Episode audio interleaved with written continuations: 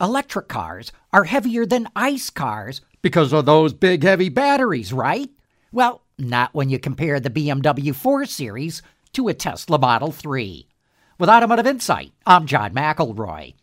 The Tesla Model 3 and BMW 4 Series are roughly the same size, but the Tesla is 32 pounds lighter than the BMW, even though the Tesla has a big, heavy battery and the BMW uses a small four cylinder engine. Even more stunning, the Tesla Model 3 is 1,000 pounds lighter than the electric version of that BMW, the i4. And that's because BMW designed the 4 Series to accommodate either a piston engine or electric power.